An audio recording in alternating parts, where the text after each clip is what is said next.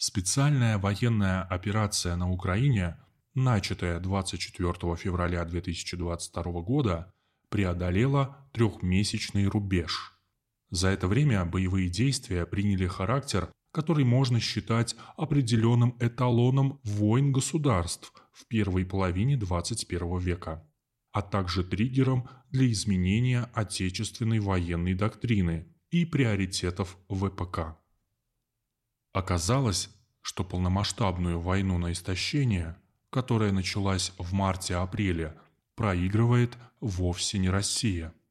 Было принято считать, что СВО на Украине – это быстрая операция, которая должна завершиться без перехода России к мобилизационной экономике. Исходя из этого, в конце апреля, начале мая в западных СМИ стало модным тиражировать точку зрения отдельных западных политических спикеров о том, что Россия не достигла целей операции, российская экономика вот-вот рухнет под давлением беспрецедентных санкций, которые были против России введены. Оказалось, что войну на истощение проигрывает Запад. В США, Британии и Европейском Союзе – возник масштабный топливный, энергетический, отчасти продовольственный и социальный кризис. Россия же запустила качественно новый виток импортозамещения. Это не только замена отечественной продукцией западных технических решений, но и полноценный делинкинг. Выход страны из устоявшейся паутины торговых, экономических, культурных, информационных когнитивных и других коммуникаций. Социально-экономическое положение в США, ЕС и Британии лучше не становится, а осень и приход нового отопительного сезона зимой неизбежно нанесут новый удар по настроениям населения. О предстоящем мировом продовольственном кризисе не написал только ленивый. Но пока что ни один из аналитиков не смог дать ответ на вопрос – как можно решить эту проблему, сохраняя Россию за скобками переговорного процесса? Россия оказалась ключевым элементом мировой стабильности. Буквально за два месяца боевых действий был исчерпан собственный запас украинского оружия, а сейчас ВФУ поддерживают боеготовность за счет инъекций из польского города Жешув. Приграничный польский населенный пункт с марта превратился в мощнейший транзитный хаб по переправке на Украину западного оружия. Выяснилось, что само НАТО далеко не так едино в желании воевать с Россией. На фоне радикального лоялизма Финляндии и Швеции, добровольно решивших стать целями для ядерного оружия, особым контрастом выглядит позиция Турции и Венгрии.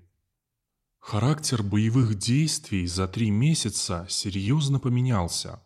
Осознание, что украинский нацизм – это массовая болезнь, а не заболевание отдельных солдат и офицеров, закрепилось.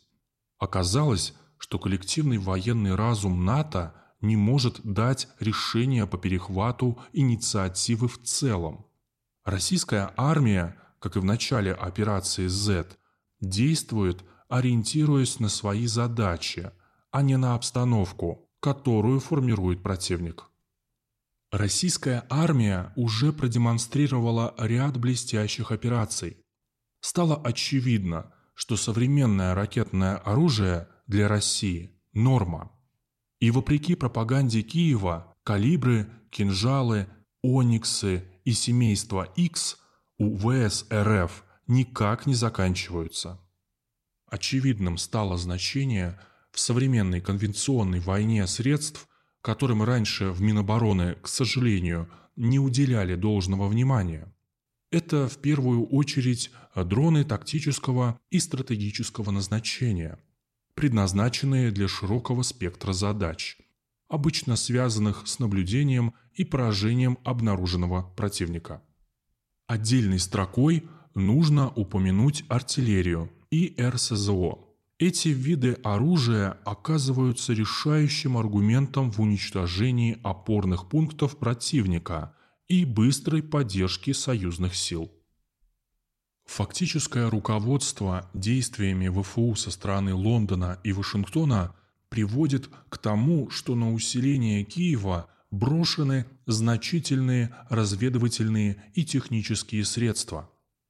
В Мариуполе союзные силы доказали, что могут выполнять задачи даже с учетом противодействия кратно превосходящего числом противника, сидящего в укрепленном пункте – Российская армия обречена иметь технологическое и интеллектуальное превосходство над противником. ВФУ не является вершиной того, с чем мы можем столкнуться уже в ближайшем будущем. В основу тактики, которую коллективный Запад представил ВФУ, лежит размен территории и жизней украинских военных на время. Термин «война до последнего украинца» стал чуть ли не официальным – с учетом обилия оружия, едущего на Украину, главным уязвимым местом этой тактики оказывается число украинских солдат, готовых это оружие применить. В последний месяц резко выросло количество сдач украинских военных в плен, панических видеообращений в адрес руководства страны, отказов выполнять боевые задачи. Этого не избежали даже самые радикальные и идеологизированные украинские неонацисты из националистической группировки «Азов». Организация запрещена в России. Против членов которого в России возбуждены уголовные дела. Через несколько недель боевики группировки сдались в плен, чем серьезно подпортили жизнь украинской пропаганде гигантские потери украинской страны, которые достигают по косвенным признакам 50-60 тысяч человек, несмотря на усилия официального Киева, становятся известны населению, порождая у него желание избежать боев. Косвенных подтверждений серьезного упадка морали среди украинских военнообязанных достаточно много. Например, резонансный законопроект о разрешении украинским офицерам расстреливать подчиненных за саботаж, без суда и следствия. Этот законопроект был отклонен, но сам факт его появления симптоматичен. Россия на Украине ведет боевые действия до последнего воюющего украинца, что, собственно, и воплощает задачу демилитаризации и денацификации. Украину готовили как таран против России. Одним из главных результатов операции Z стало то, что этот таран был направлен против самого Запада, а от Украины постепенно отделяются и ассимилируются фрагменты исторической России.